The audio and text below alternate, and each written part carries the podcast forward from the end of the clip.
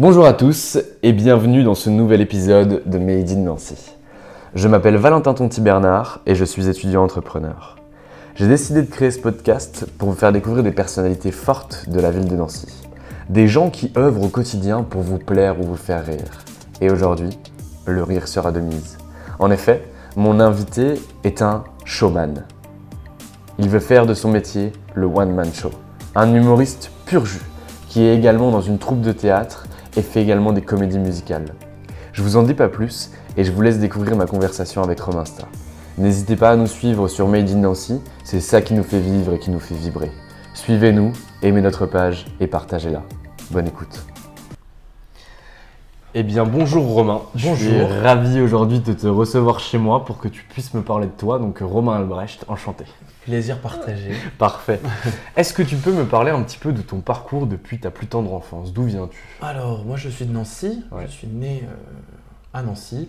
Euh, et puis j'ai fait euh, des études. Alors à la base, j'étais censé devenir prof, j'ai fait des études d'espagnol. Ouais. Après, j'ai fait un BTS dans le tourisme et après, j'ai vogué euh, dans les eaux de la vie. Enfin, je me suis, euh, je me suis un peu baladé. J'ai fait pas mal de, de- jobs assez différents. Euh, pas mal d'animations avec des enfants. euh, voilà, euh, globalement, voilà un petit peu mon parcours. Et maintenant, je suis, euh, je suis comédien, euh, humoriste. Voilà, D'accord. Et, j'ai commencé ça en septembre. Et alors du coup, tu fais après donc du coup après ton bac, tu décides de faire un BTS dans le tourisme, si j'ai bien compris. Alors non, j'ai fait des- euh, moi j'ai fait les choses plutôt euh, dans le désordre, c'est-à-dire que j'ai fait d'abord une licence d'espagnol Ouais. et ensuite que t'as fini du coup? Ouais, j'ai fini, Ouais. que j'ai eu hein, quand même. Ouais. Et ensuite j'ai fait un BTS par correspondance que j'ai eu aussi dans le tourisme, donc euh, voilà. Et ces deux, euh, ces deux diplômes ne m'ont servi absolument à rien. Mais alors, que- en fait, mais alors pourquoi du coup? Parce que euh, parce qu'il fallait un peu faire des trucs, euh, tu vois, ben, t'as, toujours un petit peu euh, après le bac on te dit il faut que tu fasses absolument des études. Alors qu'est-ce qui te plaît? Bah, J'aime bien l'espagnol. Hola, ¿qué tal Alors, tu, vas, tu vas à la fac de lettres et puis tu fais un petit un petit diplôme dans l'espagnol. Et puis après tu, je suis devenu surveillant entre temps. Puis j'ai vu les profs et je me suis dit ouais non pas trop en fait je veux pas devenir prof, tu vois. Et puis voilà, donc après j'ai refait un BTS parce que je me suis dit, il me faut un truc un peu professionnalisant, on Ouais. sait jamais, assure tes arrières. Voilà. Et alors du coup, le BTS dans le tourisme, qu'est-ce que ça a apporté? Parce qu'en plus, un BTS à corres- par correspondance qui doit être difficile quand même, parce qu'il faut une certaine autonomie, une certaine rigueur que moi j'aurais pas Mais personnellement. moi non plus. Enfin, je l'ai- eu tout juste, je l'ai eu à 11, euh, 11 et demi, je crois, un truc, euh, tu vois. euh, euh, je l'ai eu, je ne sais pas par quel miracle en fait. hein. Ouais. Enfin, c'est vraiment le truc, je me suis dit, allez, termine-le. Ouais. Euh, une fois que c'est fait, c'est fait, tu vois. Voilà. Et alors du coup, après, t'as- fait quoi? Tu, tu travaillais pendant ce temps? Tu, tu enfin, tu- Alors pendant ce temps, j'étais surveillant dans un collège. Ouais. Euh, ça m'a beaucoup plu ça. D'ailleurs, je l'ai refait après. C'était mon dernier, mon dernier job là. J'ai arrêté en septembre. Ouais. Et euh, en parallèle, alors ouais, alors en parallèle, je rencontre euh, donc une fille qui s'appelle Marine. Ouais. Je la rencontre à une soirée. et en fait, elle me dit un jour, donc moi j'habitais encore chez mes parents, puis elle me dit l'appart en dessous de chez moi se libère, viens on habite ensemble et tout. Je, je me lance un petit peu dans ce truc-là. Et en fait, super accroche avec cette fille. Donc on se met en coloc, ça se passe super bien, puis on commence à, à se rendre compte qu'on a envie de faire rire et de, et de développer ça. Voilà. Donc en parallèle de tout ça, on crée une chaîne YouTube parce que c'était la mode des, Ouais. des YouTubeurs, c'était les débuts des Norman et tout. Donc on, on décide de créer une chaîne YouTube sur notre colocation.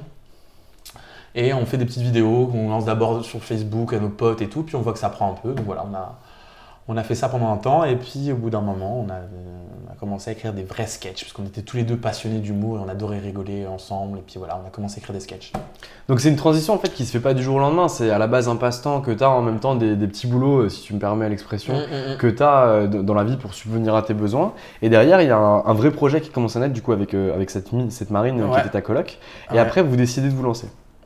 Alors en fait, euh, c'était un à côté, oui, mais euh, je crois qu'en fait tous les deux, on, a, ça a pris de l'ampleur. euh, on, a, on a fait pas mal de trucs via ces vidéos. En fait, on a gagné des concours, on a fait, on a commencé à être suivi quand même par une petite communauté, mais voilà, une communauté quand même. Ouais.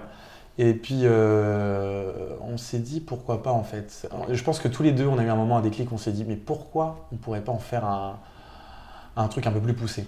Ouais. Et, alors du coup, vous fonctionniez comment? C'était un système de, de, de caméra? C'était quel type les vidéos du coup que vous faisiez au euh, début? On avait une webcam sur euh, Ouais. notre ordinateur. Ouais. Parce qu'à l'époque, on pouvait encore faire ça.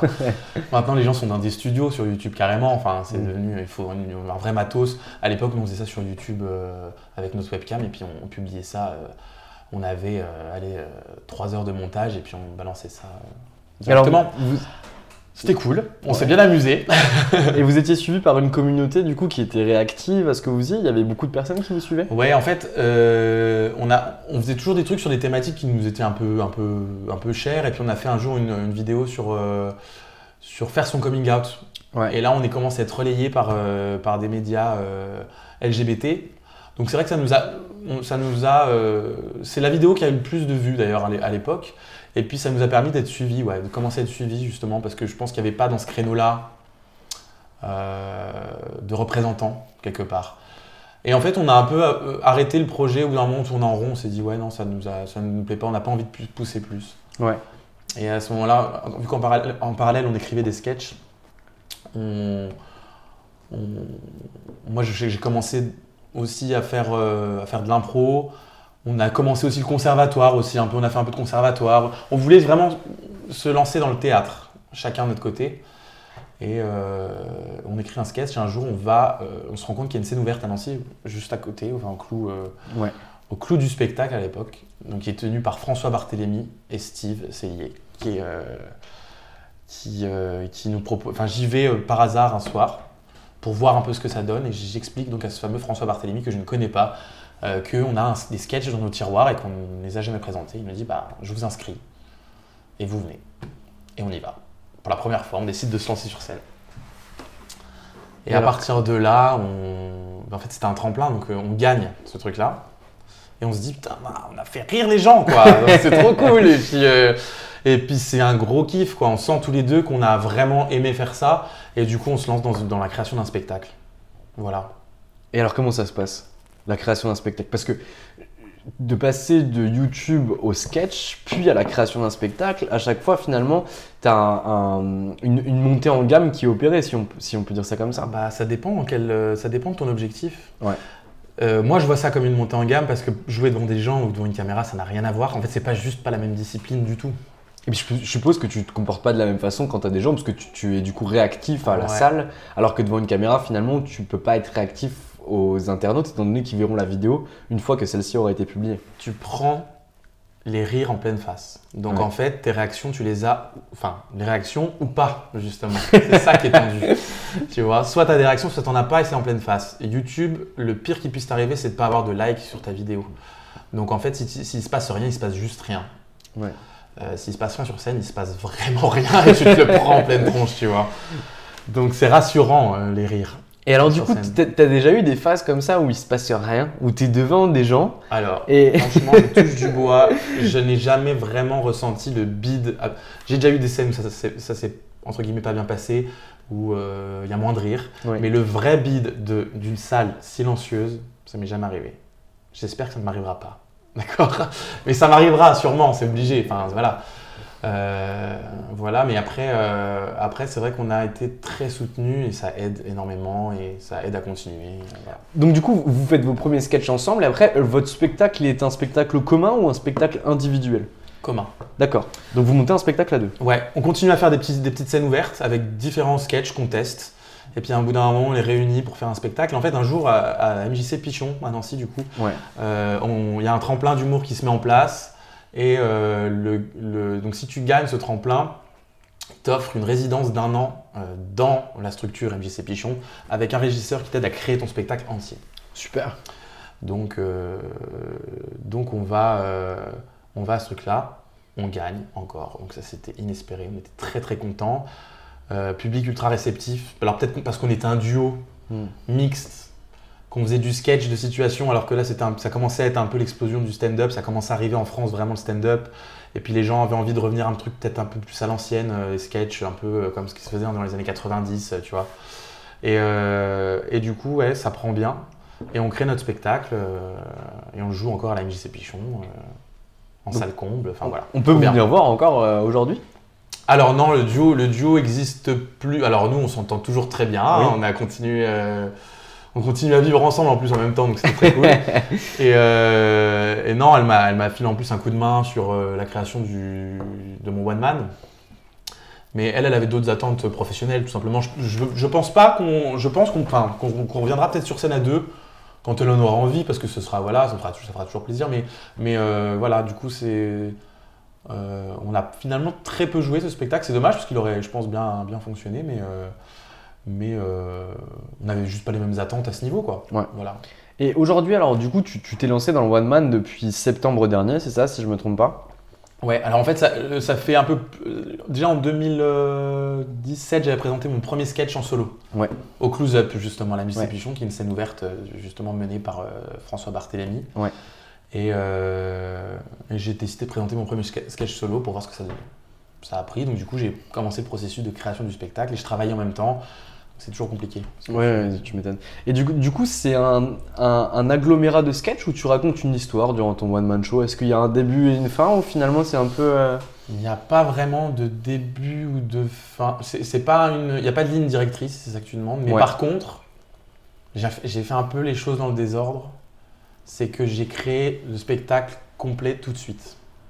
C'est ce qui se fait jamais normalement. Alors, bah, en général, tu vas avoir un sketch, tu vas écrire un sketch ou un stand-up et puis, euh, tu vas d'abord avoir 5 minutes, puis ensuite, tu vas avoir un 10 minutes, un quart d'heure, et puis au bout d'un moment, tu testes tes trucs, mm. puis tu les regroupes, et puis tu fais un spectacle d'une heure 20.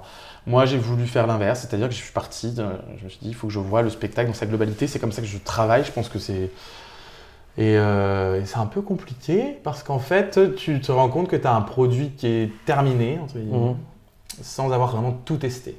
Donc, j'ai testé la totalité du spectacle d'un seul coup. Donc là, tu aurais pu être confronté au fameux bid des salles Ouais, exactement. Mais ouais, ouais, ouais. Et euh, j'ai passé trois mois en non-stop pour pouvoir proposer un truc fini. Et même le régisseur de la salle où j'étais, donc à Pichon, mmh. n'a pas vu le spectacle entier avant que je le joue. Tellement j'étais stressé de montrer avant. J'avais pas envie de montrer avant. C'est très bizarre. Voilà. Mais euh, mais du coup, ça s'est très bien passé, j'étais content. j'étais soulagé. Tu m'étonnes. Et donc, à côté de ton activité du coup de showman, si on peut appeler ça comme ça, tu as deux autres très Vegas, hein, showman. j'aime bien, j'aime bien. Mais du, coup, à côté, tu fais aussi partie d'une troupe de théâtre qui organise une comédie musicale. Tu peux un peu nous parler aussi de cette rencontre avec cette troupe de théâtre ou la volonté de la rejoindre? Alors, je ne sais plus comment ça s'est passé, comment ils, sont, comment ils en sont venus à me proposer d'être, euh, faire partie de, de la troupe mais je sais qu'on me propose un jour euh, euh, d'intégrer ce projet-là, qui est une, comédie musicale euh, basée sur un Shakespeare. En fait, c'est une comédie musicale qui a été jouée il y a, il y a je te dirais, une petite dizaine d'années à Paris, par, qui a été créée par un, mec qui s'appelle Alexis Michalik qui est une pointure dans le théâtre. Hein. Il y a eu pas mal de Molière d'ailleurs l'année dernière. Et ça s'appelle La Mégère à peu près apprivoisée. Donc c'est euh, adapté de la mégère apprivoisée de Shakespeare. Et en fait, ils ont fait un truc euh, complètement déjanté, euh, un peu modernisé, en gardant des passages entiers de, textes de Shakespeare. Et, et, et puis transformé en comédie musicale, en théâtre chanté, on va dire plutôt, parce que c'est d'accord. Tu dis comédie musicale, les gens pensent au Roi Soleil, mais c'est pas ça. c'est un truc beaucoup plus, ouais, c'est déjanté quoi. Et j'y vais sans trop savoir à quoi m'attendre, tu vois. Puis on commence ces répétitions. En fait, je me trouve euh, inclus dans ce projet euh, euh, sans me rendre compte vraiment que j'avais vraiment accepté. j'étais un peu, j'étais super content. Et puis, puis j'ai, connu la vie de troupe, quoi. Et alors? Et ça fait deux ans qu'on tourne avec cette pièce et c'est très cool c'est très cool parce que ça te permet de jouer dans des conditions qui sont des fois un peu euh, ouf. on a joué dans des plein air, euh, sous 40 degrés, on a joué euh, dans des salles plus ou moins remplies, tu vois. mais c'est trop bien, c'est trop trop bien. Et puis c'est des gens vraiment cool. puis ça m'a permis d'avoir des cours de chant, de toucher un petit peu ce truc. La comédie musicale, j'en avais jamais fait, donc très très intéressant à faire. Parce que toi, du coup, tu as quel rôle dans cette troupe? Tu, joues quel rôle dans la, dans la pièce? J'ai trois rôles euh, dans la pièce. Euh, donc en fait, si tu veux, la pièce, le, pitch, c'est un peu. Donc c'est un, mec qui a deux filles. Ça se passe en Italie. Euh, c'est un mec qui a deux filles. Il y en a une qui est un peu cuculapraline, qui quiche. et euh, une autre qui est une vraie mégère, euh, un peu rebelle, Mm. même carrément rebelle. Et en fait, le mec dit si vous voulez euh, vous marier avec, avec la gentille fille, vous devez me trouver un mari pour que je puisse marier euh, l'autre qui, La est une- mégère. Et donc moi, je suis un, un des prétendants euh, de, la, de la gentille jeune fille qui va essayer de trouver un des, enfin, un prétendant pour, euh, pour la, la mégère, quoi. C'est barré complètement. Euh, Il y a un truc très féministe dans cette pièce que j'aime bien. Voilà, il y a un truc un peu. C'est une, c'est une pièce qui à la base est très dure, quoi. La pièce de Shakespeare, elle est affreuse. Et puis là, c'est tourné un petit peu en mode un peu, euh, Un peu burlesque. Un peu voilà. Et puis girl power. Et puis elle essaye de. Elle essaye de, de, de, de- s'affranchir des codes, quoi. C'est cool. Moi, franchement, c'est très cool. C'est très très cool à faire. Et donc, en plus de ces deux activités, donc euh, de showman et euh, d'acteur dans une comédie musicale, Ouais. tu fais aussi du théâtre d'impro. Ouais. Alors Est-ce ça, que tu peux nous en parler un petit peu? Ça, j'ai commencé en. Donc, euh, c'est un des premiers trucs que j'ai commencé à faire. Ouais. Je me suis dit, ok, tu veux faire de la scène? Avec Marine, on avait discuté de faire de la Mm. scène. Euh, tu veux faire de la scène, mais il va falloir que tu te décoinces de la scène, parce que je suis quelqu'un de très, très anxieux et très stressé. D'accord. Et donc, j'ai commencé l'impro pour être à l'aise, pour. euh, voilà. Et euh, donc, je commence euh, à la MJC de Bazin avec un prof qui s'appelle Gérard Tienne, qui fait partie de la compagnie Crash Text, qui est une, une des compagnies professionnelles de Nancy. Et qui, euh, voilà, qui. Donc je vais à son cours, MJC, je paye mon adhésion, puis je vais à son cours, quoi. Et en fait, euh, bah, on se rend compte qu'on accroche vachement bien avec le petit groupe qu'on est. Et euh, au bout de deux ans dans cet atelier-là, on décide de créer euh, les PEPS. Les PEPS Impro. Et, et ben on continue là encore à, à jouer ensemble. Ça fait bientôt 6 ou 7 ans qu'on du coup qu'on qu'on joue ensemble. Et puis on a un, un spectacle qu'on fait une fois par mois à la plantation à Nancy Ouais. qui s'appelle le Peps Show. Et c'est euh, un petit spectacle gratuit avec sortie au chapeau où les gens viennent boire des coups et regarder euh, nos petites histoires qu'on leur raconte improvisées. euh, voilà. Donc c'est bien, c'est une, on est une bande de copains et on essaie de, de s'éclater. C'est le but, en tout cas. Le, le théâtre d'impro, du coup, il t'a vraiment décoincé cette anxiété que tu avais à aller sur scène? Ouais. Ouais, ouais, c'est une soupape euh, de décompression, même encore maintenant. Euh, c'est très difficile de faire du one-man show. Je ne le souhaite à personne. c'est anxiogène. La création d'un spectacle, c'est douloureux. Euh, tu, tu te remets beaucoup en question, tu as des doutes, euh, tu dors pas, tu pleures. Mais t'as t'as été aidé du coup pour ça? Est-ce qu'il y a des techniques que t'as apprises? Comment comment t'as fait pour te dire je vais créer mon truc? T'as t'as des méthodes qui sont diffusées? T'as des mentors qui ont pu t'aider? Moi, je, rega- je regarde beaucoup d'humour. Ouais. Je suis passionné de ça. J'analyse beaucoup. Euh, je vois des trucs de qualité, des trucs de moins bonne qualité où moi je sais, j'accroche pas. Il y a des trucs où je me dis euh, j'aimerais bien faire ça. J'aimerais bien faire euh, ce, délire-là me plaît.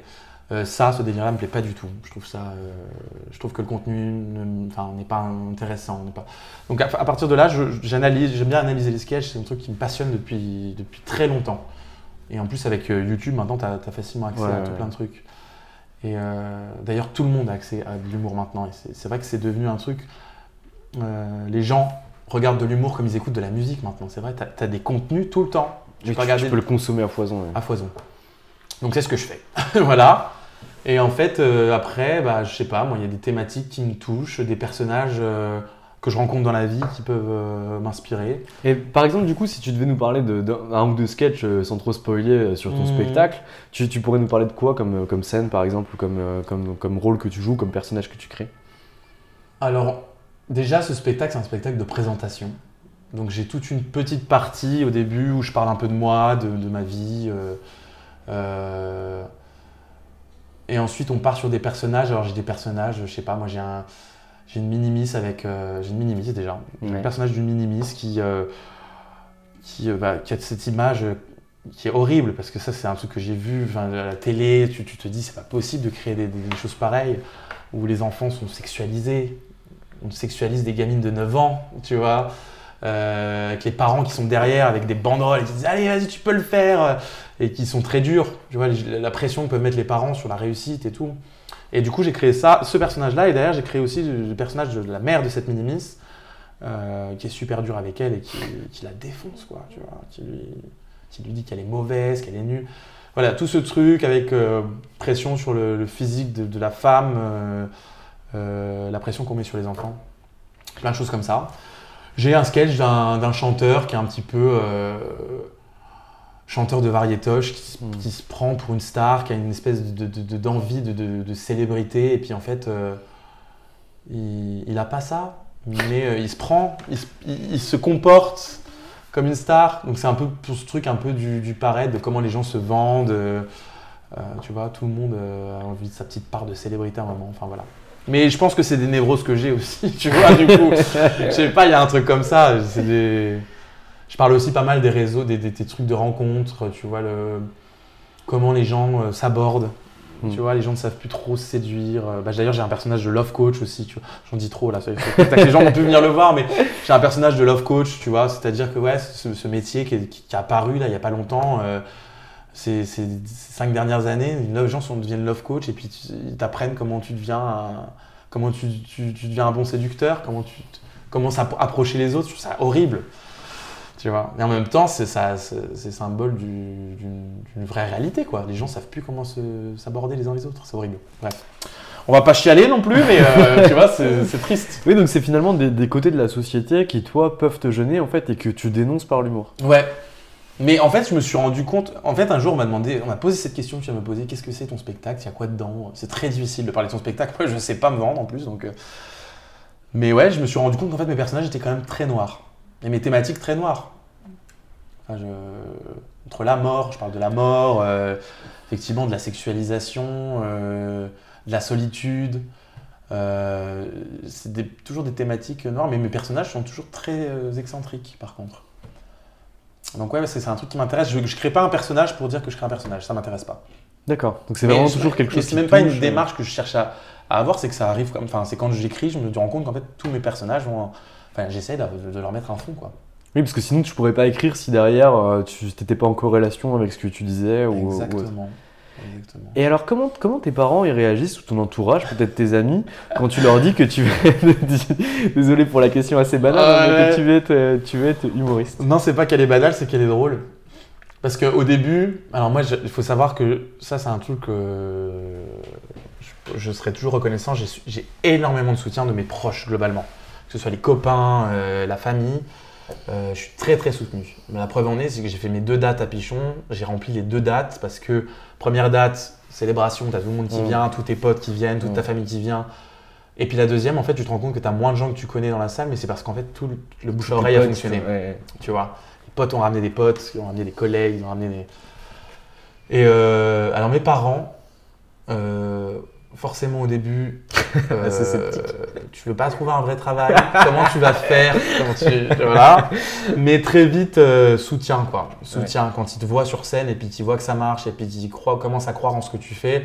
Et là maintenant, ils ont, ils ont acté que c'était, euh, ça allait devenir mon métier et que j'espère que ça va devenir mon métier. Donc voilà, Oui, parce qu'aujourd'hui, du coup, tu vis pas de ton activité. en partie. Mais euh, là, je suis d'ailleurs, message passé, je cherche des producteurs. je répète, je cherche des producteurs. D'accord, Euh, donc, donc, en, vrai, tu as, quand même choisi une, un- un- une voie où tu savais qu'à l'intérieur, ça allait être compliqué, ça allait être une, une zone semée d'embûches parce qu'il y a Ouais. beaucoup d'artistes qui sont présents. En plus, en province, je pense que c'est compliqué aussi. euh, ce Alors détrompe-toi, alors tout le monde me dit ça, va à Paris, tu veux pas aller dans des grandes villes et tout. Et ben moi je trouve que pour faire ses armes en tout cas, c'est bien euh, la province. Parce que des villes comme Nancy finalement, euh, bon ça se développe de plus en plus, mais on n'est pas Mm. tant que ça en, en termes d'humoriste. Donc effectivement, moi quand je fais une, une salle, bah, je remplis. Parce que euh, bah on est, bah, je suis un des seuls. Pas, on est peu à Nancy, donc t'es à Paris, débarquer à Paris sans être trop connu, finalement, bah, tu vas jouer dans un bar, tu vas jouer devant 5 personnes, c'est compliqué. Tu vas, lancer, tu vas te lancer. En ce moment, si tu veux, c'est très. Euh, bah, je disais tout à l'heure que les gens éc- écoutent, enfin, regardent des sketchs comme ils écoutent de la musique. Et ben moi, pour moi, on est. euh, tu sais, il y a une période où les gens. Je suis chanteur, je suis chanteur, Ouais. je suis chanteuse. Tout le monde était chanteur-chanteuse. Ouais. Et ben maintenant, c'est pareil pour l'humour. Tout le monde est humoriste. Et bah, tout le monde, se- si, si- enfin beaucoup de gens s'y essayent. Et euh, je dirais pas qu'il y a peu d'élus parce que c'est pas le cas. Il y a plein d'humoristes qui vivent de ça sans être connus. Et on oublie, on voit tout de suite les grosses stars de l'humour. Mais non, il y a plein de gens qui, qui fonctionnent, euh, qui fonctionnent bien. Et, euh, et en fait, ouais, c'est ce truc un peu de. de, euh, de- J'ai toujours peur de me perdre dans une masse. Moi, j'aime bien le confort à Nancy, c'est confortable de jouer Ouais. ici. Mais il faudra que je parte un moment parce qu'il Hmm. faut, faut aller, euh, faut tourner. Faut... Mais tu, tu es déjà parti, parce que tout à l'heure tu m'as dit en aparté que tu avais déjà pu jouer en Moselle dans, des- dans des scènes ouvertes, Ouais, à on Luxembourg reste, aussi. On reste très local, en fait ça va très vite parce que effectivement on est peu nombreux, donc les humoristes de Metz connaissent ceux de Nancy, même Mm. ceux du Luxembourg, ça va très vite parce que les plateaux d'humour se développent, mais euh, par exemple Nancy, le close-up c'est devenu un- une vraie référence en termes de plateaux d'humour. Euh, et du coup les gens viennent du Luxembourg, de- et maintenant ils viennent même d'ailleurs, ils viennent de Bordeaux, de Paris, Enfin, Ah ouais c'est un truc de fou, ça prend une ampleur dingue. Et il faut savoir que ça devient un business, l'humour c'est un business. Et, Comment euh, ça, c'est un business? eh bah, ouais, bah, en fait, si tu, si tu veux, 50% des spectacles vivants que les gens vont voir, c'est de l'humour. Ce qui est énorme, Ouais, ce qui est tu vois, en termes de variété de spectacles. Donc, si tu veux, les gens, les producteurs sont en recherche de nouveaux, nouveaux talents pour miser dessus, pour. euh, Et euh, du coup, le but, c'est de te faire voir, euh, de te faire voir. C'est pour ça qu'il y a autant de monde sur les réseaux sociaux. Et puis, il y a une diversité dans l'humour. Il y a effectivement l'humour sur Internet, c'est devenu aussi un vrai format. Et alors, du, du coup, comment tu fais, toi, justement, pour parler, de, pour parler un petit peu de business, comment tu fais, toi, pour te vendre ou te faire voir? C'est quoi les, les- les méthodes que tu utilises déjà? Parce que tu me disais, voilà, appel au producteur, rencontrer un nouveau ouais. producteur, euh, rencontrer peut-être un directeur de salle qui te donnera ta chance, euh, rencontrer quelqu'un qui va pouvoir te dire, bah voilà, moi j'ai besoin que tu te produises dans tel endroit ou tel autre. Comment tu fais? T'as des méthodes? T'as des... Bah non, je crois que c'est ça mon problème. non, se vendre, c'est la, partie la moins drôle du truc en fait. hein. Ouais. Parce qu'il faut. euh, Alors, les réseaux sociaux, c'est trop cool. Moi, je les utilise beaucoup, par exemple. Mais euh, à la base, je les utilisais pas pour euh, me faire voir. Parce que j'aime bien, en fait, être en contact avec des gens, faire rire. Je trouve que c'est un format qui me plaît, faire des stories sur Instagram, des Mm. petites vidéos. C'est avec les filtres et tout. Moi, c'est un- des fois, ça peut paraître un peu débile, mais moi, ça me fait rire. Et puis, je trouve que tu peux faire des personnages et tout. C'est cool. Et en fait, mine de rien, bah, tu te rends compte que les gens suivent vachement ce que tu fais. Euh, J'ai lancé un appel il n'y a pas longtemps euh, sur mon Instagram en disant si vous avez des salles près de Mm. chez vous qui peuvent accueillir 50, 100 personnes, Mm. je peux peut-être venir et tout, faire mon spectacle. J'ai reçu une, euh, une quarantaine de, de messages avec des gens qui me disent tiens, telle salle, telle salle, telle salle. Donc là, à partir de là, ouais, moi j'ai- fait filmer mon premier spectacle, bah, ces salles-là, je vais leur envoyer teaser du Mm. spectacle pour voir un petit peu si ça pourrait correspondre à ce qu'ils proposent, tu vois. Et alors aujourd'hui, tu pourrais te produire où par exemple? Est-ce que tu pourrais te produire, imaginons, je sais pas moi, un CE d'une grosse entreprise qui dit, ben voilà, en fin d'exercice, on a besoin euh, Ouais. de réunir tous nos salariés et de faire un sketch? C'est complexe, ça, je trouve. Alors, moi, je, je peux proposer dans, dans, dans- je être dans une optique où j'ai mon spectacle Ouais. qui, a besoin, qui nécessite quand même un minimum de technique pour qu'il fonctionne. C'est-à-dire il faut des lumières, il faut du son, il y a des tops, il y a des sketchs qui marchent avec juste le fait qu'il y ait une lumière, tu vois.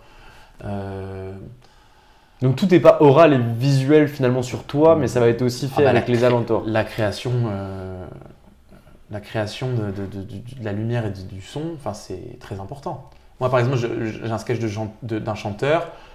Euh, D'ailleurs, je remercie encore les gens qui m'ont aidé dans ce spectacle, parce que tu m'as demandé si j'étais tout seul tout à l'heure. Oui, dans l'écriture. Mais par exemple, le sketch du chanteur, j'ai fait composer des morceaux euh, par un musicien qui s'appelle Riwan Anouche, qui m'a beaucoup, euh, euh, qui m'a beaucoup aidé, qui m'a fait en plus ça gratuitement, enfin bénévolement, qui t'accompagne dans le projet. Il m'a créé deux morceaux pour ce sketch-là. Je rentre avec une chorégraphie sur, le spectacle. J'ai- bossé avec une, une, euh, une chorégraphe, une danseuse qui s'appelle Jenny Uku qui, qui, qui m'a qui m'a créé une chorégraphie, tu vois. Enfin, c'est euh, voilà, mais tout ça, c'est des à côté qui sont finalement nécessaires pour que ton spectacle soit propre, visuellement, euh, euh, visuellement, ouais, propre en fait. Mm. Et toute la lumière, donc j'ai travaillé avec le régisseur de la MJC Pichon qui s'appelle Alex Mini, qui m'a, euh, voilà, on s'est posé. Je lui ai dit, j'attends ça, cette ambiance, je veux cette ambiance-là sur ce truc-là. Il m'a dit ça, ça, ça. On a regardé ensemble et puis finalement, ça donne un truc, euh, le truc que je voulais. Putain, Voilà. c'est vraiment cool. Et, Ouais. et du coup, est-ce que tu aurais des conseils à donner à des gens qui cherchent à se lancer euh, soit dans le théâtre d'impro, euh, dans la, la comédie musicale, dans le théâtre en règle générale, ou dans le one-man L'impro, franchement, allez-y. Il n'y a pas, euh, c'est-à-dire que c'est, euh, si vous avez envie de vous tester, ne réfléchissez pas trop, allez-y. Il y a des ateliers. Moi, je connais des gens qui font de l'impro depuis des années, qui ne montent pas sur scène, qui vont juste aux ateliers. Ça leur fait du bien. Le théâtre, je trouve que c'est très bénéfique. Euh, ça aide les gens à s'exprimer correctement. Euh, je bossais dans un collège, justement, ils avaient mis foutu l'impro euh, au collège. Je trouve ça gé- génial. Les gamins, il y a des gamins qui, tu te dis, putain, ils sont pas très bons à l'école. Et ben en fait, quand tu leur proposes des, des trucs comme ça, euh, ils sortent des trucs super bien, quoi. Tu vois D'ailleurs, c'est étrange d'ailleurs que la musique soit, soit au programme euh, scolaire. Par exemple, le théâtre n'y soit pas. Je trouve c'est- alors que c'est une discipline qui mériterait. euh, D'être présente, ouais. l'oral, c'est très important, tu vois. Mm. La gestuelle, c'est comment se comporter face à un public, c'est très important. Donc l'impro, je pense que c'est un super outil pour n'importe qui. Pour n'importe qui. Euh, moi, j'ai vu des profils très différents en impro et je trouve que c'est vraiment bénéfique. Le one man, euh, aller sur scène en. Alors, si jamais tu vas sur scène, il faut croire en ce que tu proposes. Ouais. Ne pas vouloir faire rire, je pense, pour euh, dire ah, j'ai dit prout sur scène, les gens ont rigolé. Mm. C'est- c'est- Est-ce que tu as des choses à dire tu vois? Ça peut être juste parler de soi, hein, la chose à dire. As envie de, tu penses que tu considères que, que cette anecdote-là de toi, ça, ça- elle mérite d'être dite à un public et puis tu penses que les gens vont rigoler, bah fais- fais-le. Fais-le. Euh, mais euh, je pense que ça nécessite de la rigueur quand même. ouais. De la rigueur. Même en stand-up, on a l'impression que le stand-up, c'est des gens qui viennent euh, juste tchatcher avec le public et puis sortir trois vannes. C'est très douloureux comme processus, vraiment. non, mais je leur dis parce que c'est c'est pas la fête quoi d'être humoriste. Justement, on fait rire les gens, mais c'est pas drôle de faire rire les gens. c'est horrible. Ah, c'est triste. C'est triste, c'est triste, c'est triste. Mais euh, c'est euh, en fait, je pense que si tu veux être humoriste, il faut que tu aies ce truc quoi, que tu te dises euh, ouais, je peux pas passer à côté, il faut que j'y aille. quoi. Il faut vraiment que ce soit viscéral, que Ouais, ça vienne du je fond pense de toi que ouais, pour, je pour- pense pour- pour Parce que ça peut être très traumatisant d'arriver sur une scène et de et de, de, de pas croire en ce que tu fais et en fait ça se ressent quand tu joues et puis le public est pas réceptif sans le malaise. Toi t'es mal à l'aise eux ils sont mal à l'aise et tu sors de scène et t'es euh, ok bon ben voilà. Je suis traumatisé à vie et euh, il faut croire en ce qu'on ce qu'on fait ouais. Crois en tes rêves. C'est horrible. Crois en tes rêves je pense que c'est ça la, la clé. Non mais ouais c'est plus euh, crois ouais crois en ce que tu fais mais c'est un- je pense que c'est important. Et, et du coup, c'est quoi- les, tes, tes valeurs humaines C'est quoi qui est important pour toi? Euh, ça, c'est une bonne question. Oh, j'ai pas. Ah, t'as envie, envie de répondre la paix dans le monde. J'aime que les gens s'entendent bien. C'est un peu, un peu cliché, mais c'est un peu ce délire-là. Moi, le vivre ensemble, c'est un truc que j'aime bien, quand même. Oui, parce que de toute ce qui me fait vibrer, moi. Tu je vois. pense que quand on fait de, de- Tu me diras si je me trompe, mais si on fait de l'humour, du théâtre, etc., Mhm. c'est aussi pour avoir une certaine forme de lien avec les gens qui se créent. Nécessairement, tu, tu es dans une troupe, tu as un super lien qui a été créé. Quand tu es sur scène, bah, tu as un lien avec le public, tu as un lien avec les gens avec qui tu Mhm. co-organises ton spectacle, etc. Donc c'est c'est vraiment des relations humaines. Bah, en fait, euh, ouais. Moi, je me. Alors, ces deux dernières années, surtout depuis la création du spectacle, c'était l'introspection de ouf, machin. euh, Dois-je aller voir un, un psychologue Je ne sais pas. Mais tu te poses beaucoup de questions, puis tu te dis, ouais, en fait, moi, j'ai compris que ce que je. En fait, je suis rien sans les autres. J'ai besoin d'avoir des gens qui m'entourent, j'ai besoin d'échanger, euh, tu vois. Et euh, ouais, c'est des valeurs que j'aime bien. Et en fait, le- bah, moi, ce que je prône, c'est. euh, Ouais, la tolérance, j'aime. Enfin, la tolérance, non, l'acc- l'acceptation, c'est même pas ça. C'est juste, en fait, euh, laisser les gens tranquilles, quoi. Tu vois, tu vois, tout le monde a sa place, quoi. Il y a un moment, faut arrêter de. Il y a tellement de débats sur l'autre tout le temps. euh, euh, Est-ce que cette personne a le droit d'être là et de faire ce qu'elle fait? Est-ce que tu vois? Tellement de trucs comme ça où on te dit je t'accepte comme tu es, mais en fait j'ai pas besoin que tu m'acceptes comme je suis, c'est juste que je suis, je suis là et que t'as pas à me dire.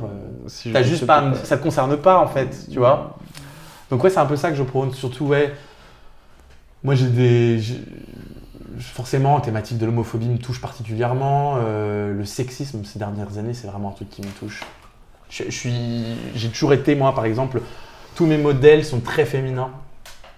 C'est un truc qui me, j'aime beaucoup. Je trouve que c'est plus plus difficile d'être une femme et de dans tous les domaines artistiques en fait on, on retrouvera toujours un truc à te redire. Et du coup c'est des gens que j'ai que j'ai en admiration c'est des femmes parce que je trouve que c'est plus difficile d'être une femme reconnue qu'un homme reconnu. Et euh, du coup ouais, toutes mes références sont sont très féminines. Et du coup, t'as qui comme référence, par exemple, ou comme modèle bah, forcément. Alors ça c'est très souvent le cas chez les humoristes mais Muriel Robin c'est Ouais. euh, ouais. Muriel Robin en ce moment je regarde énormément Blanche Gardin tu vois Ouais, J'adore Blanche Gardin. c'est génial génial J'adore Blanche Gardin. Gé- elle est géniale. Mais par contre, tu vois, quand j'étais plus jeune, j'ai regardé effectivement Gad Elmaleh, euh, forcément. Mm. Parce que c'est des.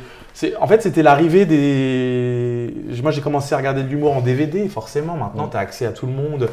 Euh, Ouais, après j'ai des humoristes que j'a- j'affectionne parce que je- leur travail ils me font pas forcément rire, donc du coup je vais pas donner de nom, mais, euh, mais, mais leur travail me, me plaît. Gaspard Proust, t'aimes bien? Ouais, ouais, j'aime bien. Mais j'aime bien en fait parce que je, je, j'aime bien son décalage, ouais. J'aime bien son Ouais. décalage. Mais, euh, mais c'est pas forcément une- le- le- des humoristes qui me touchent plus que ça. D'accord. Je trouve que c'est un, je regarde un de ces spectacles, je vais me dire c'est du bon travail d'humoriste. Ouais. Tu vois. Euh, mais c'est vrai que je suis vachement plus touché par. euh, ouais, Blanche Gardin, c'est la dernière qui m'a vraiment touché, c'est elle. Mais je pense qu'elle a touché tout le monde puisqu'elle a quand même eu deux Molières ces dernières années. Donc euh, c'est, tout est dit, tu vois, tout est dit. Et t'aimerais bien faire quoi alors maintenant? C'est c'est quoi tes prochains objectifs? Alors déjà, vendre mon spectacle. Ouais. Ça, c'est clair que c'est un truc que j'aimerais pouvoir en vivre. J'ai envie que les gens... En fait, je suis assez euh, content de ce spectacle. Je pense que voilà, j'ai eu des retours qui m'ont plu. Et j'ai envie de, de continuer avec celui-là. Mais en même temps, je suis en train d'écrire un deuxième spectacle déjà, qui sera plus du stand-up. Alors moi, c'est pas un truc que je fais à la base. Mais j'ai envie de m'y essayer et je... Je, parle de, je, vais- je vais y parler que de sexe. D'accord. Donc 1h20 encore, euh, Euh, 1h20 de cul. quoi. Euh, pas- là, je vise plutôt un 45 minutes, une Ouais. heure, mais j'ai envie de parler de sexe et de parce que je trouve que c'est une thématique. euh, c'est pas juste, on va pas juste euh, parler de cul euh, pour parler de cul, mais j'ai envie, j'ai envie. Alors j'ai toujours l'impression que c'est un peu une prétention de, de faire un truc. Mais j'aimerais bien que ce soit un truc euh, où je puisse parler d'autres, aborder d'autres thémati- d'autres thématiques à partir du, du- du prisme un peu de la sexualité. Et donc tu pars d'un point A qui est le sexe et tu arrives à des, points euh, subsidiaires ou euh, satellitaires euh, Ouais. à celui-ci. C'est très présent dans la société. Mm. euh, c'est pas bien. Les gens voient ça comme un truc pas bien, alors qu'en fait c'est trop cool. et puis, puis tu peux aborder le racisme, tu peux aborder le sexisme, bah forcément l'homophobie. t'as as plein de t'as plein de, de thématiques que tu peux aborder. Mm. Et alors du coup, bon, Romain, on va, on va finir l'interview. Donc j'ai j'ai pour habitude de, de poser euh, comme question à, à mes, à mes invités, Euh, pas de poser comme question, plutôt d'obtenir une recommandation de leur part par rapport à une personne qu'ils aimeraient entendre sur ce podcast Made in Nancy. Donc un artiste, un historien, un écrivain, un chef d'entreprise, tout ce que tu veux, quelqu'un qui t'inspire, qui fait partie de la région Lorraine et que tu trouves inspirant ou qui pourrait être un modèle. Hum, Ça, c'est une bonne question. J'aurais dû me préparer avant. tu m'as cité beaucoup de bah, Tu vois, je t'aurais forcément dit François Barthélémy. Ouais, mais il est déjà qui, a venu. dé- qui est déjà passé par chez toi. Euh, qui est-ce que j'aimerais voir en. Hmm. Ben, tu sais quoi? Euh, ah, Franchement, eh, je- je- tu couperas ou pas? Oui, je couperai, je couperai. Il faut absolument que je trouve. J'ai menti, je coupe pas. C'est ça. Non, mais c'est vrai que c'est compliqué. Qu'est-ce que je pourrais en- envoyer en... à l'abattoir? J'ai plein de, de potes un peu talentueux comme ça, quoi. Au pire, c'est Ah, non, si, si, je pourrais trouver. Franchement, je vais te donner quelqu'un euh, avec qui je travaille sur la comédie musicale, justement, Ouais. qui est une musicienne. T'as eu des musiciens déjà? Non, j'ai pas eu. Alors j'ai eu un, le, le- celui qui a fait Julien du meilleur pâtissier, qui est flûtiste de profession, D'accord. donc qui est musicien aussi, mais je l'ai pas entendu euh, pour son activité de flûtiste. Eh ben écoute, euh, je vais te, te dire Élise euh, Degrange. D'accord. Voilà. Que j'aime bien, cette meuf, j'aime bien. Elle, euh, elle, elle bosse avec nous sur la comédie musicale, euh, donc la Mégère près apprivoisée. Ouais. Elle fait euh, du jazz, elle fait du, du- du piano. Et puis elle est cool. Et puis elle a plein de projets, de groupes et tout. Donc, euh, Donc super sympa quoi. donc ouais, elle est cool. Et donc si on cherche à te contacter euh, pour rentrer en contact avec toi, soit pour peut-être euh, potentiellement travailler sur ton spectacle, te proposer une scène ou éventuellement un producteur, ne sait-on jamais, est-ce qu'on peut te où on peut te contacter? Alors moi, on peut me contacter sur mon Facebook, euh, Romain A.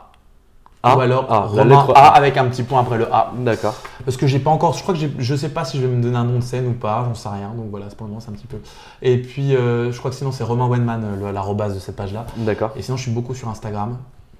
Avec Romainsta, Romainsta, donc. euh, oh là là, c'est recherché, 4 Quelle jours incroyable. recherche Ah, je crois que trouver un pseudo, c'est toujours pourri, donc euh, voilà. Euh, donc Romainsta, et puis là, alors là, je suis très actif là-dessus, euh, puis on peut me contacter facilement. Voilà. Ok, super. Et ben écoute. Romain, c'était vraiment agréable. je Bah suis ouais, ravi de t'avoir entendu. Et puis, euh, bonne chance pour vivre de ton spectacle. Et j'espère pouvoir te voir un jour. Bah, avec plaisir. Merci beaucoup, au revoir. Ciao, bonne journée.